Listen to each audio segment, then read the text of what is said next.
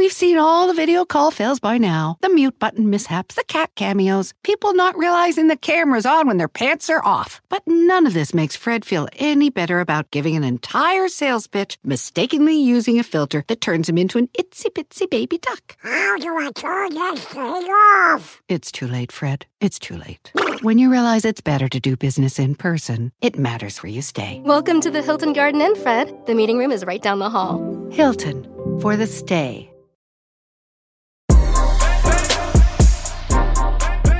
Hey, this is DeRay. Welcome to Pod Save the People. In this episode, it's me, Kaya, Miles, and Diara talking about all the news that you don't know from last week about race and justice. All the news that should have been the most important news in the country. We talk about the NAACP Awards, Black People in Tiny Homes, the uncovered history of Aunt Jemima, and then we close out Black History Year with our final book club segment discussing The Sovereignty of Quiet by Kevin Quashie. Make sure to download the full reading list now at blackestbookclub.com. Also, special shout out to SiriusXM, Pandora, and Stitcher for featuring Pod Save the People in New York City's Times Square.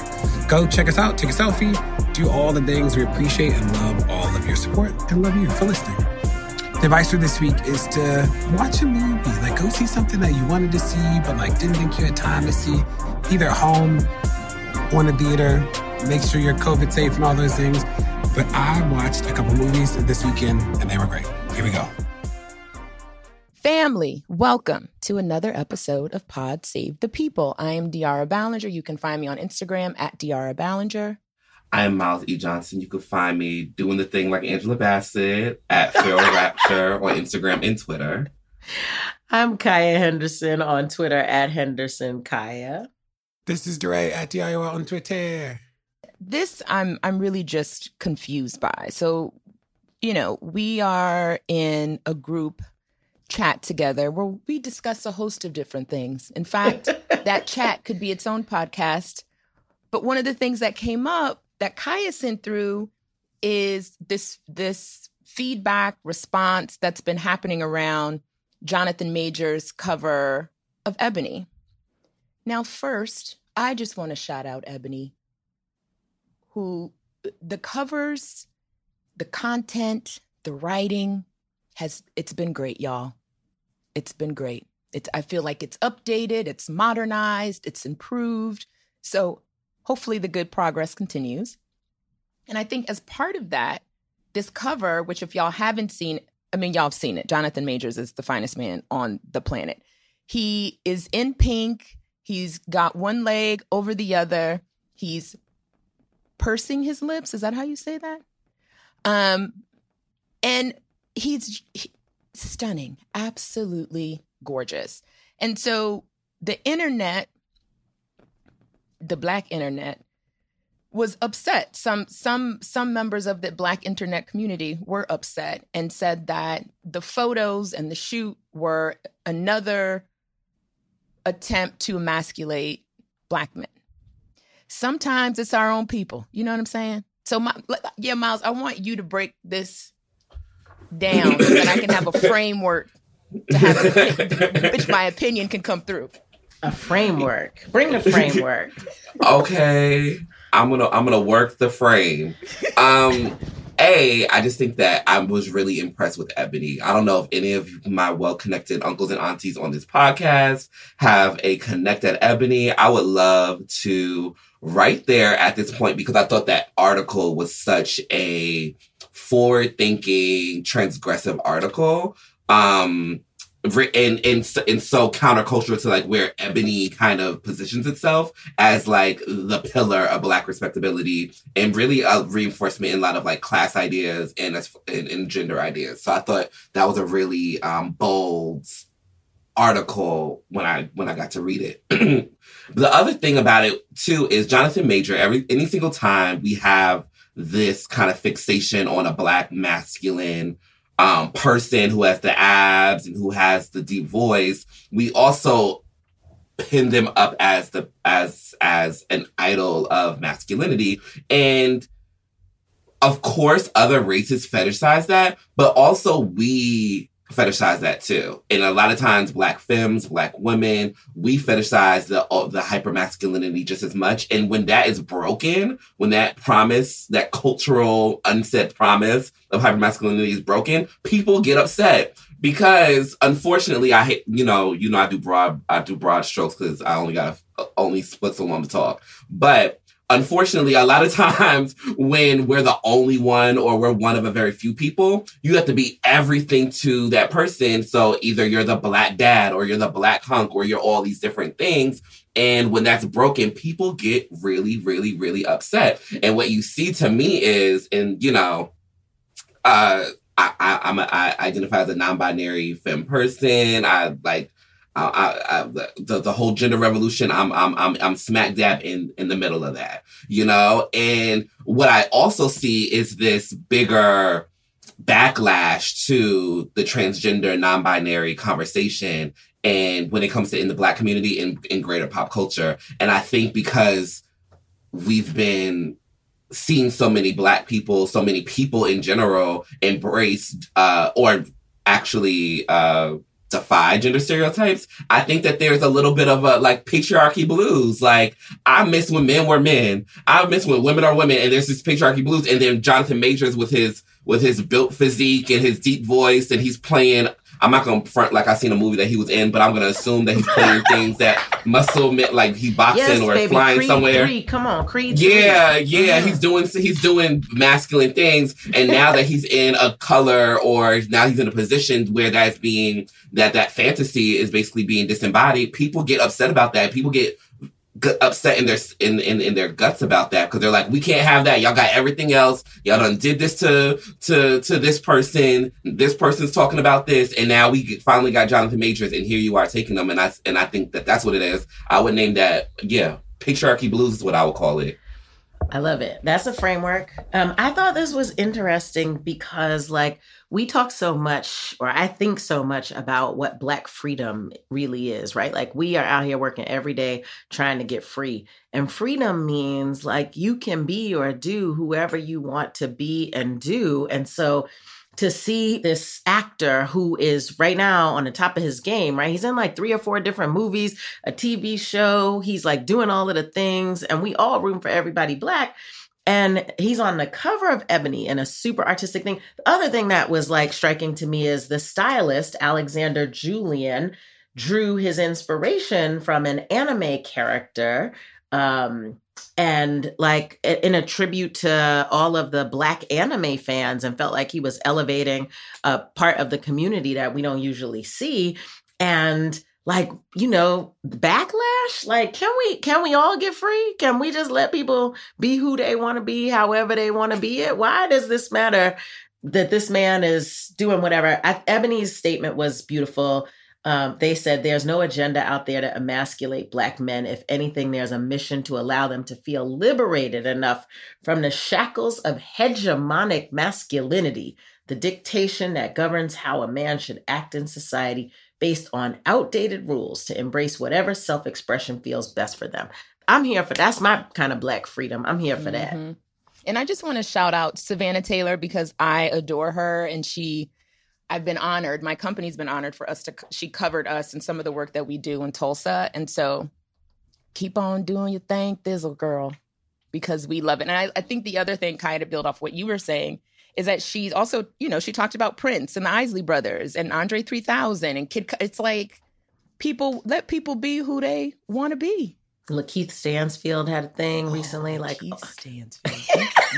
Mm, mm, And I think, and I think, just like what what y'all y'all were saying too, I think that a lot of the styles that happened in the '60s and '70s, we live in such a, hits like a weird history moment where people, a lot of the styles that would be seen as feminine in the '70s were affiliated with pimps and were affiliated with thing uh, were either affiliated with whiteness and you were trying to be a white glam rock star or it was pimp culture. And i think that now we live in a really interesting moment where black people specifically black men or black identified masculine people get to dabble in things that are not as coded with either being a total race traitor or being somebody who is morally ambiguous at best evil at worst aka a pimp you know um yeah, I just wanted to add, I just wanted to throw that in there too. The only thing I'll add is that what I appreciated was that when asked, Jonathan uh, didn't feed the hysteria.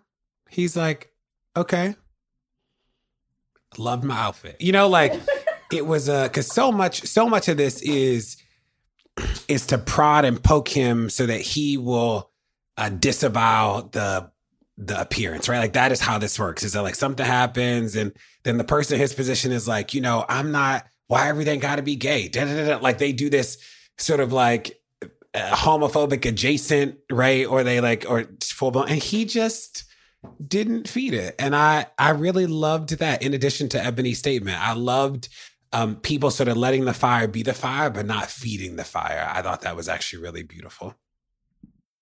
Jonathan Majors, know that you can come on Pod Save the People at any time and wear whatever you'd like. Thank you. Also, you can come too. I'll send you my address and wherever you like too. While we giving out invites. so Image Awards. So Angela Bassett did the thing. Thank Harriet Tubman for the Image Awards because the nominations, the recognition that we that just does not happen in American mainstream happen happened at the NAACP Image Awards. No, I loved I okay, let me not lie. I have to I have to lead in honesty in 2023. I did not watch it, but I did watch been, it. It hasn't been on TV yet. It has not. Oh, got TV it. Yet. It how just, did I see that? Uh, how who, who, who was Gabrielle Union? What was that? They had they had four or five days of events that were taped that will show on TV sometime soon, but it has not been broadcast yet. So oh, we've just God. seen the coverage of it. Got it. I'm so used to missing stuff that I just assumed. I saw I saw them on stage talking about. Well, either way, I was really excited about Gabrielle Union and Dwyane Wade. Am I saying that right? Dwyane Wade. I just feel like as soon as you enter sports, I'm not going to say your name right. But I was re- but I was really excited about um, them advocating for LGBT rights, and I think it needs to happen. I think you know the next step outside of you know who's in their personal black celebrity dynasty. Um, I think that it, in order for it to be, feel like substantive to me, they should be reaching out to people who don't necessarily fulfill the, you know, I'm trying to say, child, the cap, the capitalist gain. So not your daughter, not somebody who you're doing, you know, writing with, like just p- regular people. I think that that can. Some, I think sometimes I I get attention because sometimes it feels contrived. If I'm being honest, and I think the next step for them is to do things that are outside of just people who are like, oh, I'm I just so happen to be able to make money or be able to gain popularity or be able to expand my own stardom with that. But I love the notion of embracing other um the LGBT people specifically in front of a black audience. Also just going through the winners, like for supporting actor in a motion picture, Tenoch Huerta won, who um, was the he's Mexican American and he was in Black Panther. So also just love like But that's what we do. That's what black that's people do. We are inclusive. We Come we on. call the whole family together even though people will not call us together. Don't get me started. That's super right. sh- super shout out to the best man, the final chapters, you know, my boy is the writer director and they got lots of love at the thing. Shout out Malcolm Lee. Woo woo. and Nia Long Lee. and Morris Chestnut and and Terrence Howard did the whole thing, but don't get me started. Um, the fashions were also gorgeous. And the A-list people came. You know, that's what yeah, I. That's what yeah. Because there was a moment, you know, when it was like, "Who's going to NAACP?" It was not a, you know, it was not a thing that a-list celebrities went to anymore. But but part of that is because the establishment don't do us right, right? And so this is why it's important for us to always have our own spaces because, you know, people like um, Viola Davis, who was totally snubbed in the Oscars and the Golden Globes and all of those things, shows up here as the, you know, as, you know, one of the winners for something or another. I don't know. She got her due, whatever it was. Uh, let me see. What is it? What she get? Oh, outstanding actress in a motion picture, right? But y'all, it's even like um, I was watching Malcolm X. It was just on TV because TNT did like a Black History Month back to back to back, and Malcolm X was on for like five hours because it's so long with commercials. But you know what it got me to thinking is obviously Denzel should have won for Malcolm X, but also people like Giancarlo Esposito. So Giancarlo's been in like every Spike Lee film y'all can imagine, like, and is brilliant, right? So I think there's also highlights to your point, Kaya, all of these incredible people. And oftentimes these actors have gone are have gone to Juilliard and Yale and all these things and got to be in comedies or things that really don't test their their entire skill set i would presume. So i think again it's just wonderful to have this space to be be that's recognized such a good that's such a good point diara because when when you look at like somebody like um quentin tarantino or Woody Allen, how they have like these reoccurring actors that are kind of like either seen as their muses or just like these people who are just landmarks it, or i don't know uh just I'll say landmarks in like the in their films and and you associate with them. If you're a black director and you do the same thing, if you're John Singleton, if you're Spike Lee, then you might never be recognized for that work, even though you have like that kind of um kind of sacred relationship with director and and actor and and work and world making. But if you if you're world making in a black world, then that may never be recognized. So I think that's why the NAACP Image Awards are you know, important too. Did y'all see that the P Valley? I do not know this man's name. This person's name, the P, the person, on, the person on P Valley, and he won. I was very excited about that, and I think that's a reason. I think that yes, I do think that sometimes Black people undervalue Black spaces, but I also think that a lot of things that are the most esteemed Black spaces were deeply conservative and deeply queerphobic, and and and I think that as the world and culture was changing, a lot of people were feeling that these spaces were outdated. So I think that what Gabrielle Union did and, and Dwyane Wade and this also the um the the, the actor from P Valley like winning Nico, and showing Nicco Annan. Nicco Annan. and Nico Nicco Annan. I think that those things show, hey, we're accepting of everybody, and this is not a space where you're going to be uh, essentially re-traumatized in a lot of um situations. MP Valley won outstanding drama series. Period. Mm. I, I need to watch that. We are so excited to continue our Blackest Book Club programming. We partnered up with Reconstruction and Campaign Zero to launch an amazing book list for our listeners. Curated by me, Kaya DeRay, and Miles, download the Pod Save the People Blackest Book Club reading list at blackestbookclub.com now. This week, we're going to talk about my book selection, one of my book selections. It's called The uh, Sovereignty of Quiet Beyond Resistance in Black Culture by Kevin Quashie. Okay, so I'm so excited to share to have shared this book and it actually was kind of divine timing because I just read this book. Um so the story about how this all came about um, is I was in London this past December. I was there for literally 24 hours, but I had to make my way to the Wirth Gallery to see Amy Sherald's exposition because she literally was like the last day that it was going to be up. Um, this exhibition was called The World We Make, which is so interesting, Miles, and you talking about Black world making. So, for those of y'all who don't know, Amy Sherald is everything. She's a portrait artist. She was the first African American woman to complete a presidential portrait at the Smithsonian National Portrait Gallery of Michelle Obama, of course. Um, but even before that, she has this extraordinary body of work, and she describes her work as the work reflects a desire to record life as I see it and as I feel it. My eyes search for people who are and who have the kind of light that provides the present and future with hope. So, after I walked through the exhibition and saw all, you know, just experienced her work, I saw that she had a recommended book list little table set up. Um, and so by chance, I picked up Kevin's book. I devoured it over the holidays and I actually keep going back to it. And then I started reading another book of his, Black Aliveness or a Poetics of Being. And y'all, this book is hitting too. Okay, first of all, let me just read you the first little something in this book. What would it mean to consider Black aliveness, especially given how readily and literally black, Blackness is indexed to death? To behold such aliveness, we have to imagine a Black world. We have to imagine a Black world so as to surpass that everywhere and every way of Black death, a Blackness that is understood only through such a vocabulary. This equation of Blackness and death is indisputable and enduring, surely. But if we want to try to conceptualize aliveness, we have to begin somewhere else. So he, you know, I just have been so obsessed with his poetry, but also kind of like how he's defining another space for race theory, which is through quietness, which is through poetry. Um, and so the this sovereignty of quietness is really about the the quality of being inward. Um, you know, his his his theory is that blackness is so shaped by publicness. And so what he wants to do is for us to go into that inner reservoir of our thoughts, fears, and desires.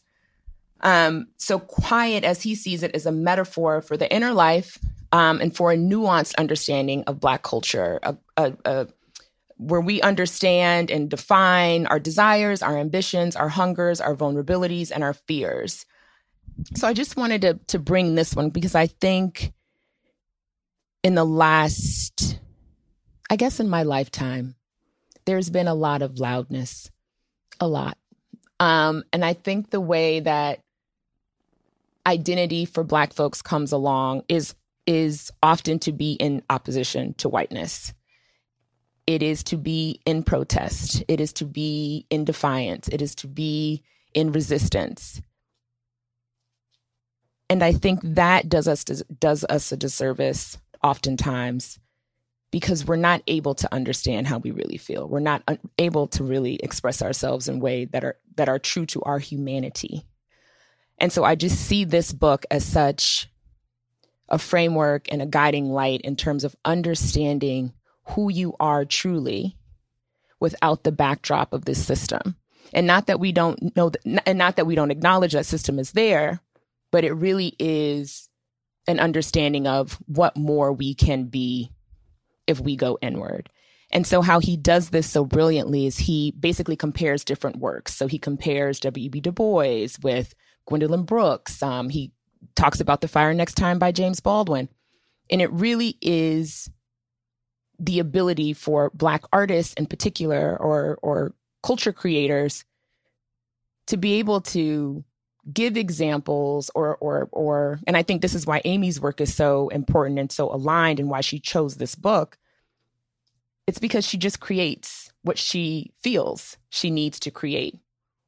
And if that isn't a canon of resistance art, if that isn't a canon of protest art, so be it. But really the true vulnerability for her is creating something that's inward to her. And so I just thought this book is actually just it is really not just changed my perspective, but I think also given me some instruction of how I see myself and how I see my work and how I and how I need to remember to be mindful, to be thoughtful, to go inward, um, to practice quietness and not kind of a passive quietness, but an active quietness in where I'm digging deeper and deeper into who I am and what that means. This is a this is a new one for me. This is a total um like I, I I never read this and I and I love it. Um, the first thing that as I was listening to you speaking and kind of like researching it is that you know, and I think I said this last week too, how everything's kind of linked together. So when I think about the work that the Nap Ministry is doing, um, I cannot remember who the um, artist is in the moment right now, but basically it's a black artist who did a whole a, a rest vessel. So it's like a literally a place in the moment where you can go lay down and take a nap and, and rest. Um, the the I, I think that these um, more performance art, um, uh, social media links ideas around rest and solitude can't be divorced from from from from that as well. And then um also the other thing that it made me re- reminded me of is I don't know why I'm quoting Maya Angelou so much this episode, but it reminded me of the Maya Angelou quote where she says. It is in the interludes between being and company that we talk to ourselves. In the silence, we listen to ourselves. Then we ask questions of ourselves. We describe ourselves. And in the quietude, we may even hear the voice of God. I think that there is a way that people and at black at specifically black people how we've always known that although we're always um, resisting and we're always talking we're always creating the, the the the the divine noise that instructs people where to go that that is informed by our silence. We we we quiet ourselves enough to be able to take all the voices out and hear which is the divine voice which is the voice that is to- that is speaking righteously. And i think that uh just just knowing that there's more text that gives to that that that idea of black people in silence and quietude is so exciting and i'm i'm so excited that you brought this to the podcast Yeah, this is super interesting to me, Diarra. Thanks for bringing it. I think the first thing that I thought was this creates um what it creates it gives us permission to retreat into ourselves and to have that introspective time that Miles just talked about to be in conversation with ourselves and that is not a signal that we usually get. I also felt like you know, I have a lot of friends who are introverts and or who are shy or who don't participate in the, you know, culture of charisma, if you will. And this creates space for them. I think we so over identify blackness with expressiveness and and sound and you know whatever that um if you if you don't if you don't show up that way um, I think it's often challenging to to figure out where you fit. Um, and I I think it also challenges us to think publicly about what um, blackness and resistance looks like. Um, he talks a lot about you know the moment in 1968 at the Mexico City Olympics um, uh, where the two athletes just raised their hand um, in a fist, which was a humongous protest signal, but it wasn't loud. It was there was no music, there was no marching, there was no whatever. It was it was quiet, and and I think um, it challenges us to think about. I think it's easy for us to think about what quiet means for us as individuals, but to think about what quiet means for us as a collective and how we express outrage or joy or whatever. It challenges us to think about um, expression, collective expression, in a very different way. And I think I'm going to sit with that for a little while. I'm intrigued by that idea that collectively as a group, we might be able to to um, express ourselves in this broader society in a very different way than we're accustomed to. So that wraps up our Blackest Book Club programming.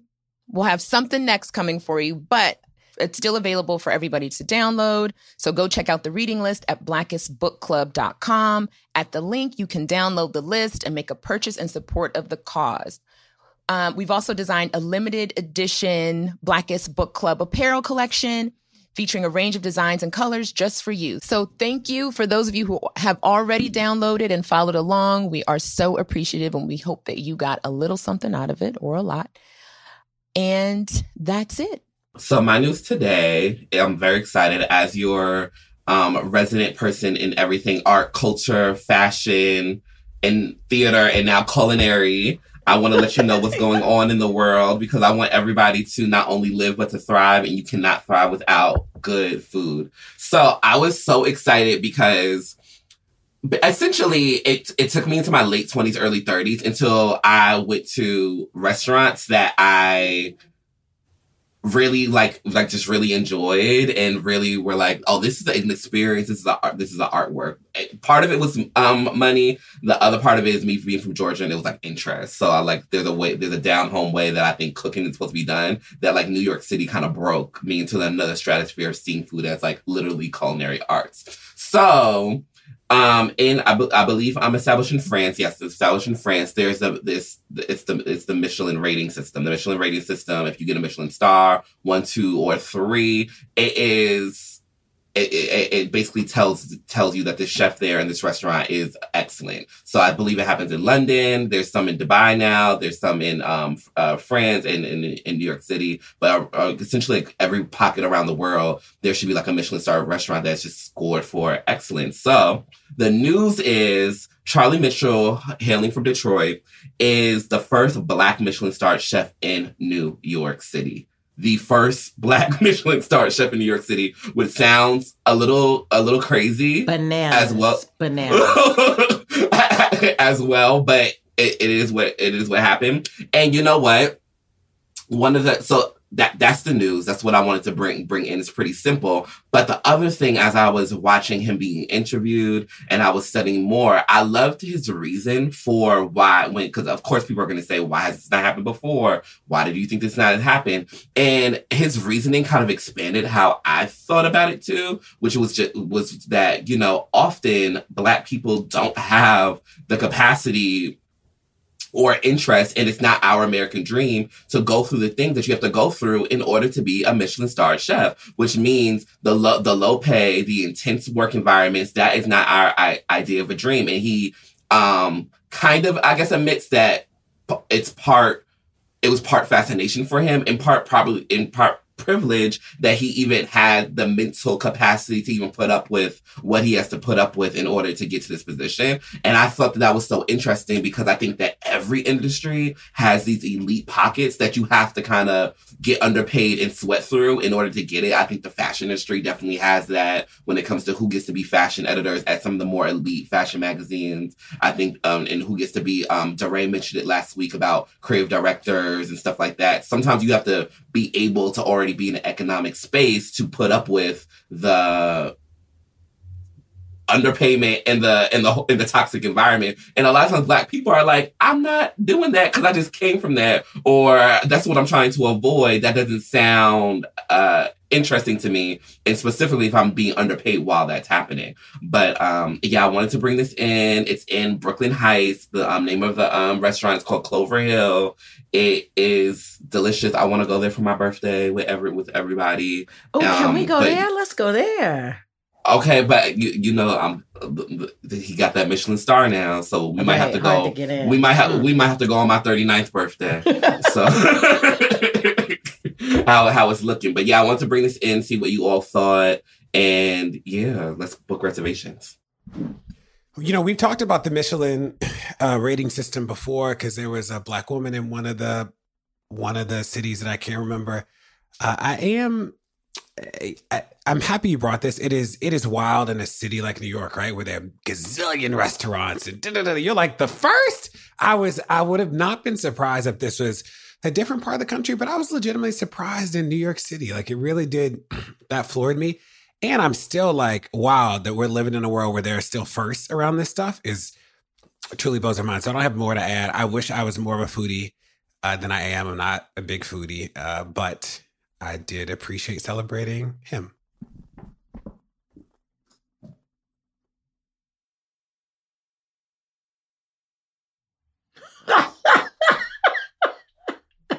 Um, I I'm super proud of this young man. Not only did he get a Michelin star, he also got best young chef and he's up for a James Beard best emerging chef um or something like that award which is lovely when all of the official things come a knocking um, the but the thing that i found most interesting about this was the fact that he didn't do it the traditional way. Um he went to culinary school it says but then he was like yeah i need a job. I'm gonna go out here in these kitchens and do the thing. And that's where he developed his uh, that's where he learned on the job and and did his things. And i think you know we have to we have always challenged the status quo um, we've always done things our own way and when we do things our own way brilliance happens. And then later on the establishment is like oh yeah that is brilliant. Here's a star. Here's an award. Um, so i'm saying you know some of us are rules followers but some of us have to break the rules in order to forge new paths. And shout out to chef charlie mitchell for doing his thing Yeah, I was so excited to see this too. And I, I mean, this actually came across my radar, Myles, because I was looking, I wanted to host an event for a client, but I wanted to do it at a Black owned restaurant. Um, and so this popped up to me for me, and I was excited to see it. Um, and it just takes me to, you know, growing growing up in DC, you know, there there used to be a significant number of black owned restaurants, black chefs. Um, what's the sis's name? What's her name? Um, Kyle, you remember that had the restaurant? One was in Union uh, Union Station. B. Smith, M- Mhm. B. Smith. I, I just the remember original growing- Martha Stewart before Martha was a Martha. Come on. Oh, I used to love B. Smith on TV One. Mhm. Ooh, And she had a she had um a, s- a thing in in the Broadway area. She had a restaurant. Her first There as restaurant was on like Eighth Avenue, maybe, um, and Forty something Street. Yeah, I just, I guess also maybe because I was at Soul Cycle on 14th Street today in DC, I just was thinking, what is happening here? Um, so it just, I think I'm also just in a headspace of like, where are our institutions? Um, and even thinking about New York, like Shark Bar, and like they're just used, I just feel like there were more than there are now. And so I will spend some time digging into why that is, but I'm sure some of it's obvious. Yeah, I mean, I, I think, you know, I was actually just texting with a friend um, who is a fellow foodie, and we were, we've been exchanging Black owned restaurants um, in New York and DC or restaurants with Black chefs. Um, and if you have suggestions, we'll put together a list and share it amongst our folks. But um, I think it's really, really important. A lot of these restaurants are high end, and we don't always support them in the ways that um, they need to be supported. But let us know what your favorite Black owned or Black chef restaurants are so that we can circulate that information and support the people in our community. Okay, now we we starting our own Michelin star system. The the Why black not? taste bud. Why The black not? taste Why bud. not? Okay, Yes. this Yeah, gets totally. two And- black. And it's like if you had a week of opening, if you had like a week long opening where people need to come, oh my God, we'd all go. Like if it we was would like all go. if it was like the black place you got to go to, baby, it'd be the line be wrapped around the building. I just didn't know. I do learn so much. I mean, obviously, I love the pie, but people are like, wow, you're so well read. I'm like, I just have smart friends. I mean, I do read, but, but every Monday I get a up to date dose of what's going on in the world. Mm-hmm. Don't go anywhere. More Pod Save the People's coming. In the decades before the Civil War, slavery's grip on America tightened, but soon a diverse group of abolitionists, both black and white, began to construct a clandestine path to freedom for the enslaved. Hosted by Lindsay Graham, Wondery's podcast, American History Tellers, takes you to the events, times, and people that shaped America and Americans, our values, our struggles, and our dreams. In the latest series, American History Tellers explores the Underground Railroad, a covert network of secret routes and safe houses operated by men and women committed to helping enslaved people escape bondage in the South. Fugitive slaves and anyone helping them face terrible violence and even death if caught. But for those brave enough to risk the journey, the Underground Railroad offered a path to the northern states and Canada where their freedom was assured. Follow American History Tellers on the Wondery app or wherever you get your podcasts. You can binge this season's American History Tellers, The Underground Railroad, early and ad-free right now on Wondery Plus.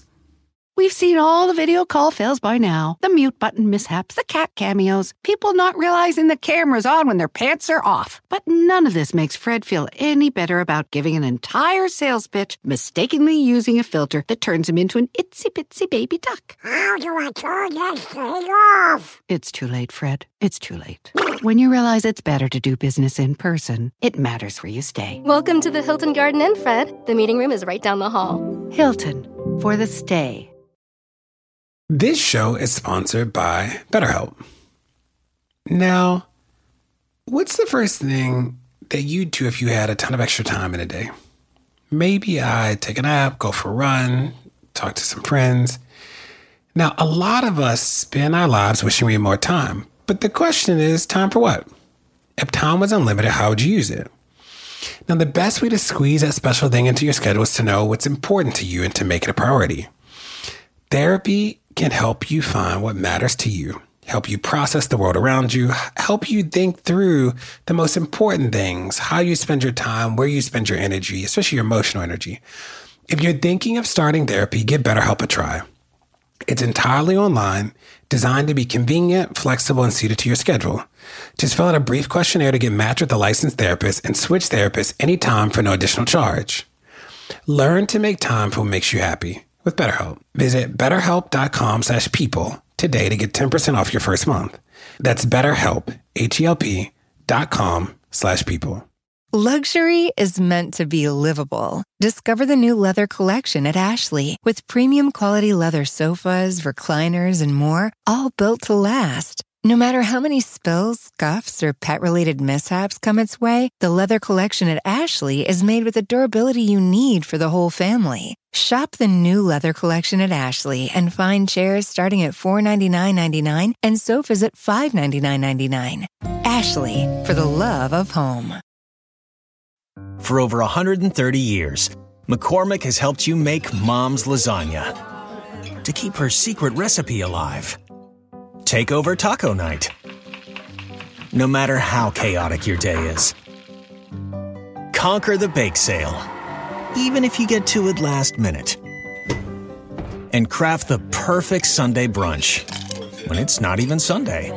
Because with McCormick by your side, it's gonna be great.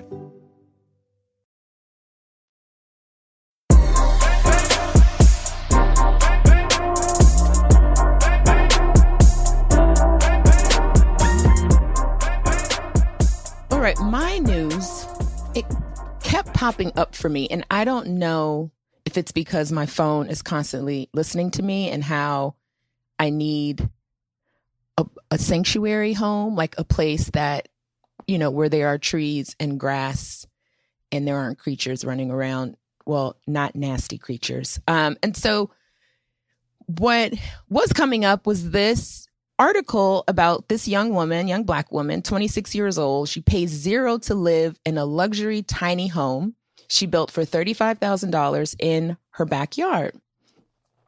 First of all, the backdrop for me is I also love anything having to do with home improvement, home restoration. So I watch it all. So I think I was also just curious about like what this luxury tiny house looked like as it is a tiny house. So Precious Price, who lives in Atlanta, purchased a home, a seemingly affordable home and wanted to rent it out, but during COVID was having a hard time renting it out, of course. And so she had another idea about this tiny home that she would build um, so that it, it inevitably, eventually, she'd be able to rent out the bigger home and then live in the smaller home. But I think her journey around this is just fascinating because I think for so many of us who, you know, want to be homeowners, want to figure out what this process is, I think she is just such a great resource in laying out what those different options look like. And the tiny home is also interesting because she basically renov- built it like out of her pocket, right? She didn't get a loan for that. She used her credit card. She used some savings, um, so that she wouldn't have to owe a bank anything necessarily for when it was, was finished and then rented it out and then made her bun- money back that way. She also has a TEDx talk that I think is interesting because it really is just really trying to figure out like when you are ready to build wealth when you really when you want to build a home like what are those steps that you need to take? And like what how can you resource yourself as as as as much as possible to kind of start that journey? So i just found this interesting as something that we we should keep top of mind, right? And I think land ownership, when it comes to Black folks, home ownership is so important and going to grow more important to us. And she also has this idea around the tiny homes when it comes to kind of land owned communities for Black folks, which I thought was interesting as well. So just wanted to bring this because I thought it was something that just kept popping up for me. I don't know what that means psychically for me. Maybe I need to start looking into a tiny home. Um, Kaya, can I put a tiny home in your backyard? Which backyard is the question? See, Uh, see, Oh, Let them know. M- Michelin star flex. oh goodness. So listen, there you go. There I you go. thought I thought this was I thought this was interesting. Um, first of all, I am too big to live in a tiny house, but God bless the people who want to live in a tiny two hundred and so, under three hundred square feet. Child, that ain't enough time uh, space to change my mind. But why I thought this was interesting is because um, she's she's making a really interesting decision about lifestyle, about money, about wealth. Um, and and I think it is important, especially for younger people, to really think about what it is you need, what you want to spend your money on. Um, you know, we've done enough pieces on the podcast about the importance of owning land and property and whatnot. And so um so I thought this was interesting too. I thought this was really interesting as well. Um, I think the thing that really, um, the thing that really, uh, like kind of like caught my attention was what she was doing with the property, like what she was, or excuse me, not just what she was doing with the property, but the reasons why. Like uh, I'm originally, I grew up in Atlanta, and knowing that most of Atlanta, most of the rentals are being used for Airbnbs now, she's really making a point to offer offer it to long term residences, people who um want um student housing, people who want um apartments that are you know six months year um year long, and not just doing these kind of air how Airbnb is kind of taking over certain cities that are seen as like vacation um spots. I thought that was really honorable, but I will not lie that there's something a little bit apocalyptic about it, about like the necessity for it. Mm-hmm. You know, so the fact that like, oh, in order for me to have a place for my parents to live or, or, in order for me to sustain myself or in order for me to kind of live equitably in in in in, the, in this world this is the solution that I came up with is to kind of be in this like micro living space and listen, I love trends. I love hearing about them. I love hearing about housing trends. But I just, anytime I just like close my eyes and listen to what I call my great grandmother in the sky, which that's what I call God. Anytime I listen to that great grandmother in the sky, I know that that great grandmother in the sky does not want me to live in no tiny house because we, because we, because we, because we, because we came up, you know, on the plantation and cleaning big houses. So I feel like the the the trajectory should be bigger, bigger, and bigger. And I don't like the idea of coming back down. To I don't. It, it, it doesn't fit me as a bigger person. But then also just I don't know. There's something about land and compromising and going small as a black person that feels antithetical to my to my to my internal moral ecosystem. This was one of those read the article, don't just look at the headline. Because when I looked at the headline, I was like, okay, tiny house, saving money. Then I was like, okay, well, you own the actual house, you own the property the house is on, you Airbnb out the original house, and now you live in the backyard. It, it, it like didn't seem as progressive as the like the title made it. I, I was I was expecting something different. It's like you still have so much you still have a ton of capital to even be able to buy a house that you rent out every day and then build another house in the backyard. And then, so when she's like, I don't have enough um, closet space, I keep half the clothes in my friend's house and we swap. I'm just like, okay, this is, this isn't what, this is not giving what I thought it gave, is what it is. So I was ready for, I was interested because it was your news, but I was also like, come on, girl. Y'all better leave Precious alone. I love this, first of all. and to think that sis got to a place where she can do all that. That's hard to do. But all it's I'm hard saying, to do. It is hard to do. That's how come I think that God don't want us to do it if it's too hard. and you, I think that I think that is the hint that it's not for, to be done. But also, I'm, i was thinking the same thing about. I love clothes. Like we're we're literally uh, where I'm recording right now is literally the closet that we had to build. Well, not build, but we had to like make into a closet because I have too much stuff. Um, but I was also thinking like, why can't you just build a closet? Like, if you have all this, you can't just get a shed and just put your clothes in there and, and stuff. I, I was thinking about that. I was like, what? Like a compound.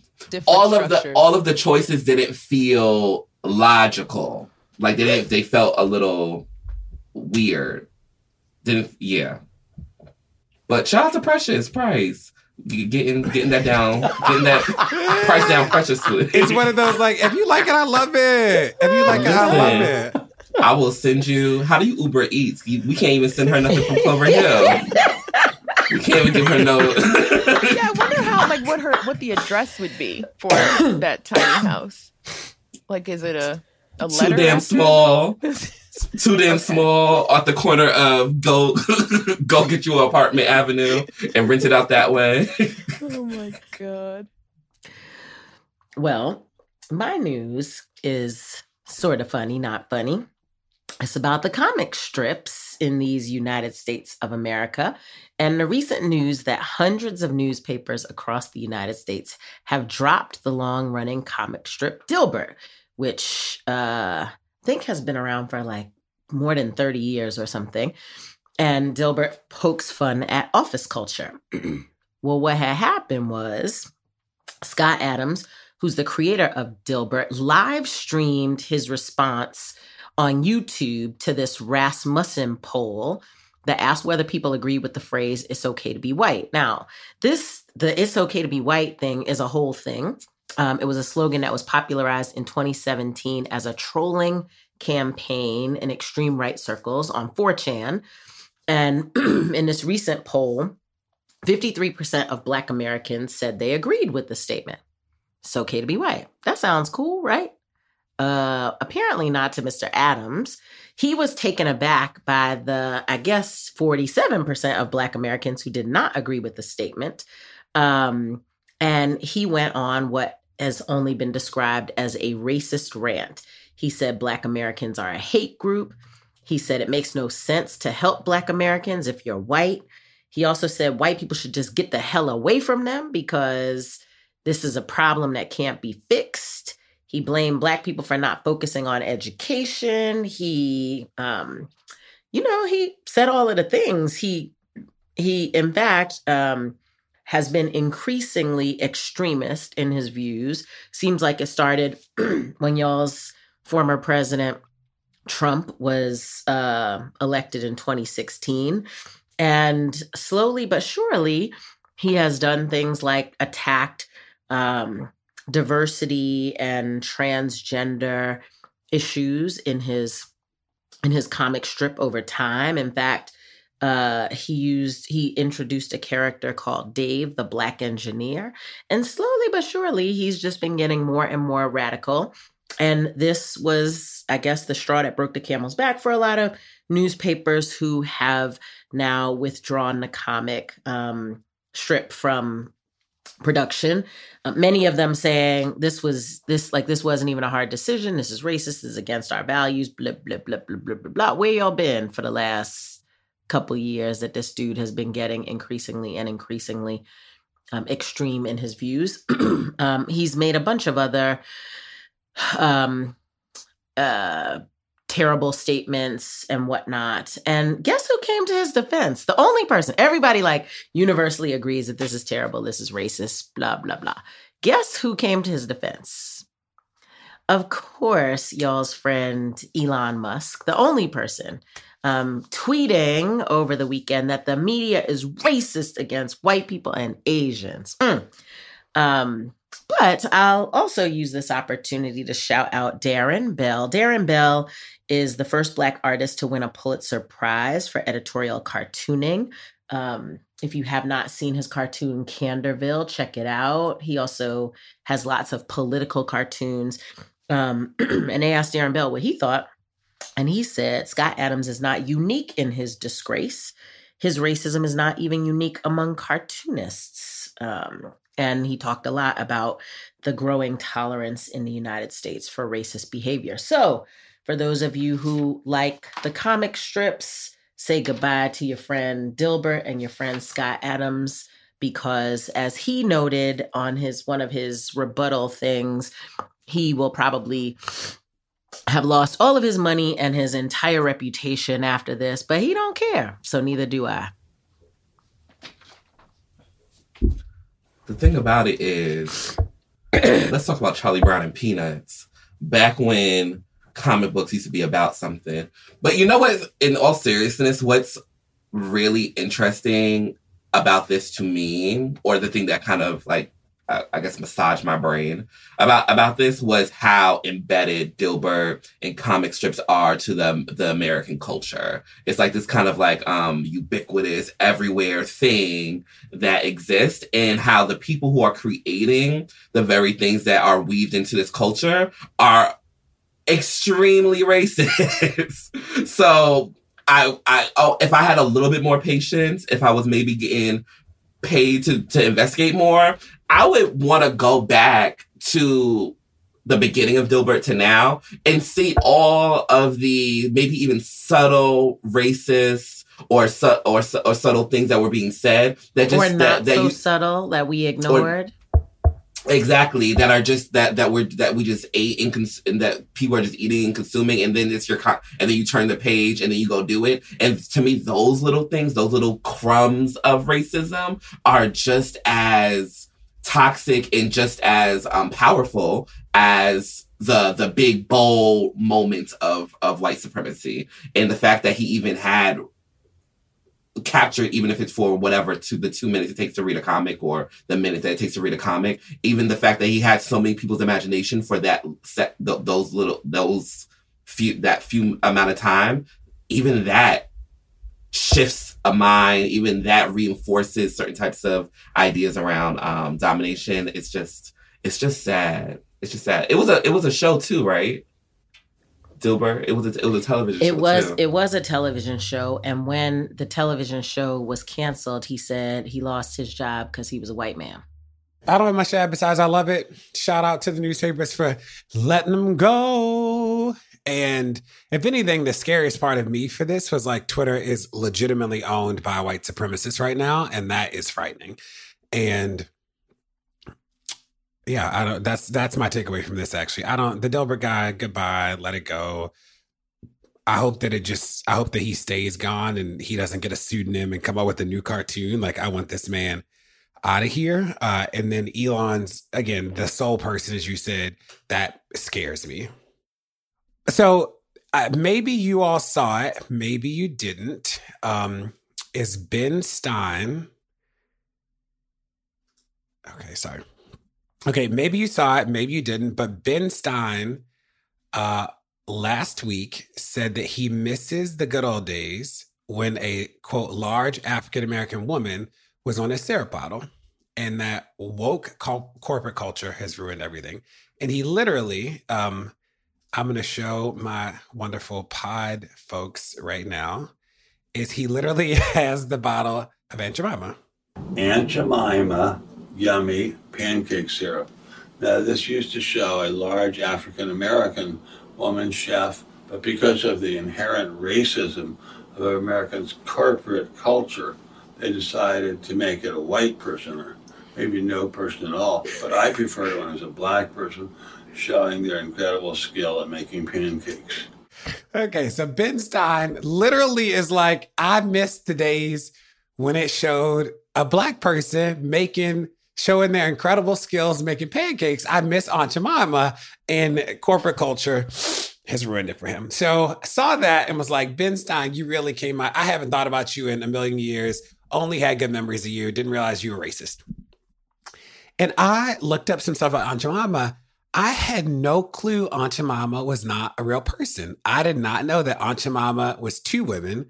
There was one actress uh, who, when she passed away, um, they replaced her with another actress. And you might have seen the controversy about the second actress's uh, family sort of upset about replacing Jemima because they were worried about her legacy. But Nancy Green uh, was born in enslavement in 1834, and she became the model for the Jemima box. Um, and it becomes this image of the mammy. It becomes an image of the like loyal house servant who makes food. And that is what it's meant to be. It's meant to be a comforting symbol of Black people serving white people.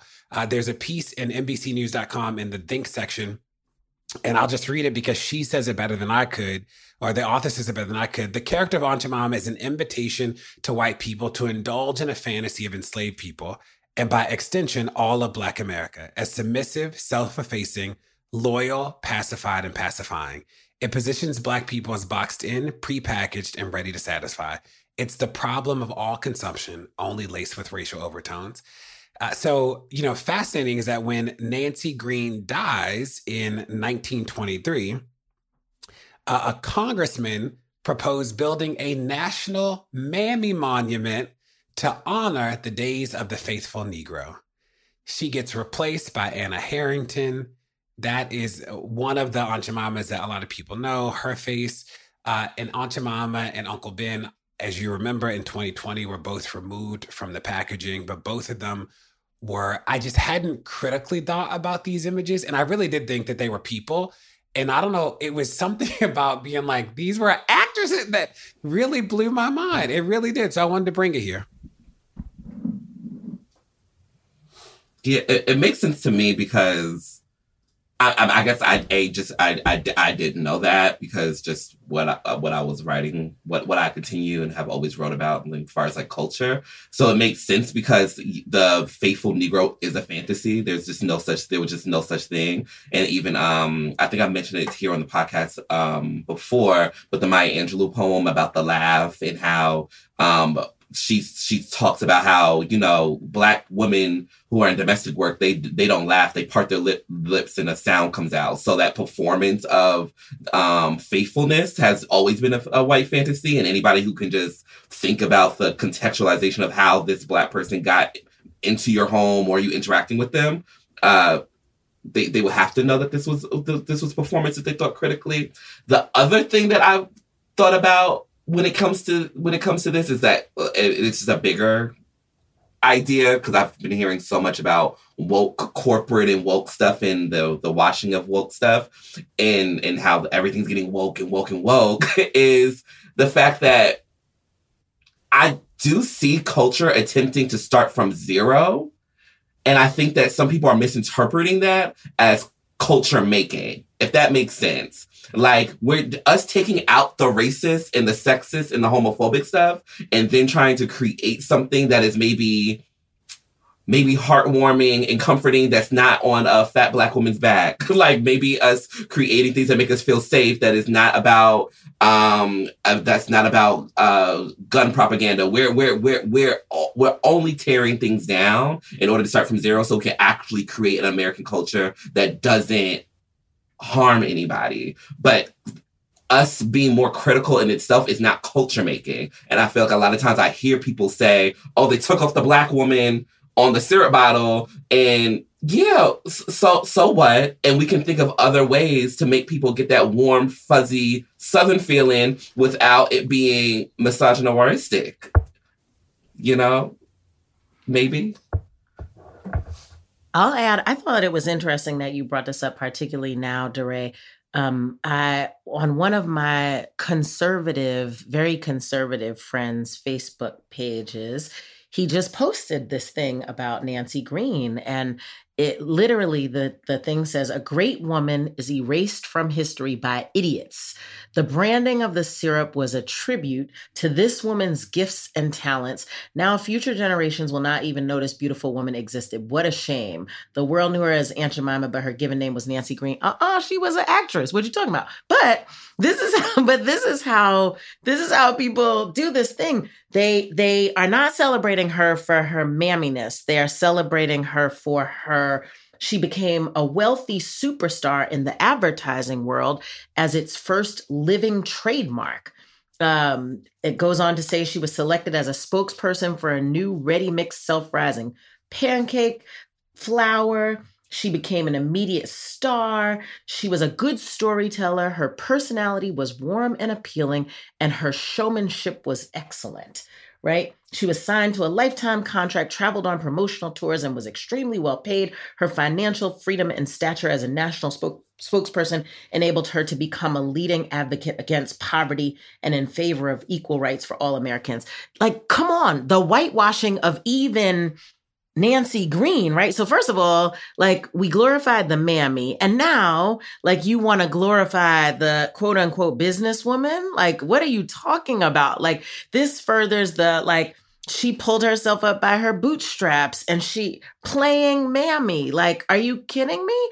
And so I just want you to know that this stuff is insidious in like multiple ways, right? Like that even when we call a thing a thing and say not okay to glorify you know black southern women and use them in this particular way. You want to say oh but she was financially independent because you exploited the crap out of her. Are you kidding me? Like sorry this is so bizarre. And Kaya to that point so they didn't know where nancy green nancy green's grave was unmarked and unknown until 2015 uh, they reached out to Quaker Oats about whether they would support a monument, and Quaker Oats' response was that Nancy Green and Aunt Jemima were not the same. So no, and that Aunt Jemima was a fictitious character. Like, come on!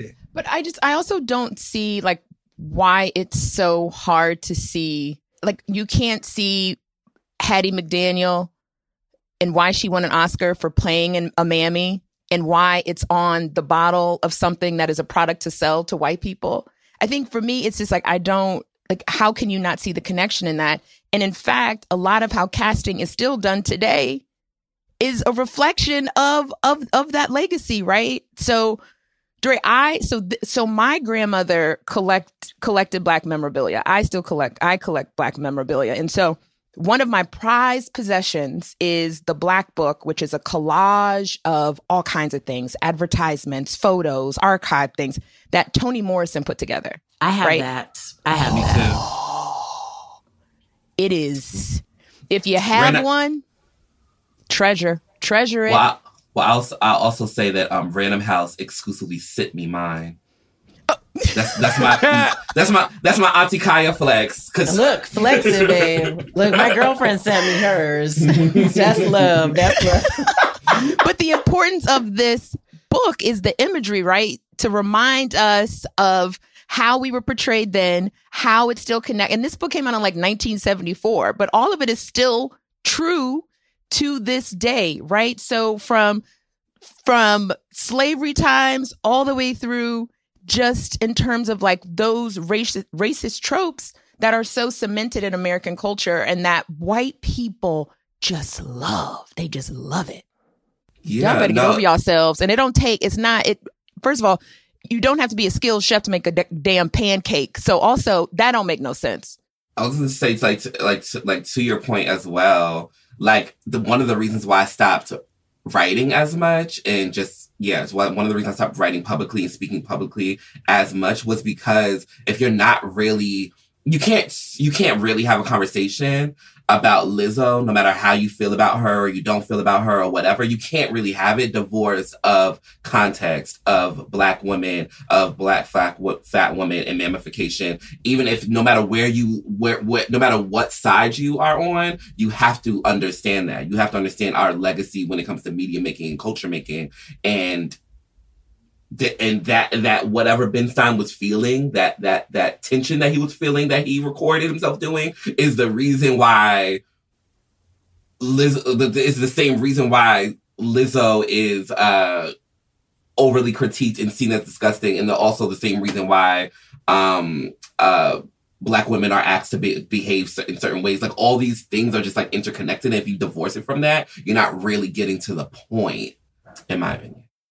I had a question of what is the black, like the actual black book? Oh, it's a book of all of the advertisements, like all of the portrayals of black people in in all kinds of different things, like in one compilation.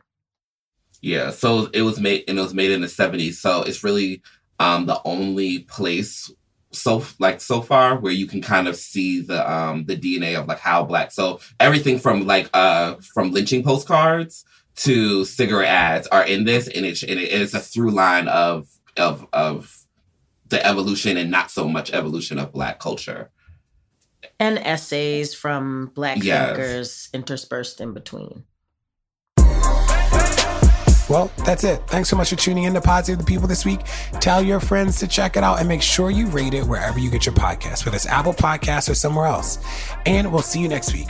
Pod Save the People is a production of Crooked Media. It's produced by AJ Moultrie and mixed by Evan Sutton. Executive produced by me. And special thanks to our weekly contributors, Kaya Henderson, De'Ara Balenger, and Myles E. Johnson.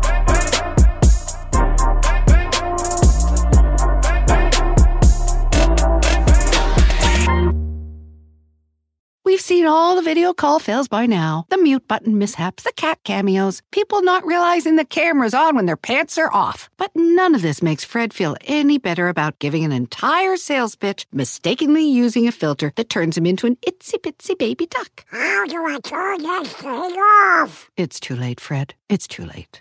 When you realize it's better to do business in person, it matters where you stay. Welcome to the Hilton Garden Inn, Fred. The meeting room is right down the hall. Hilton for the stay.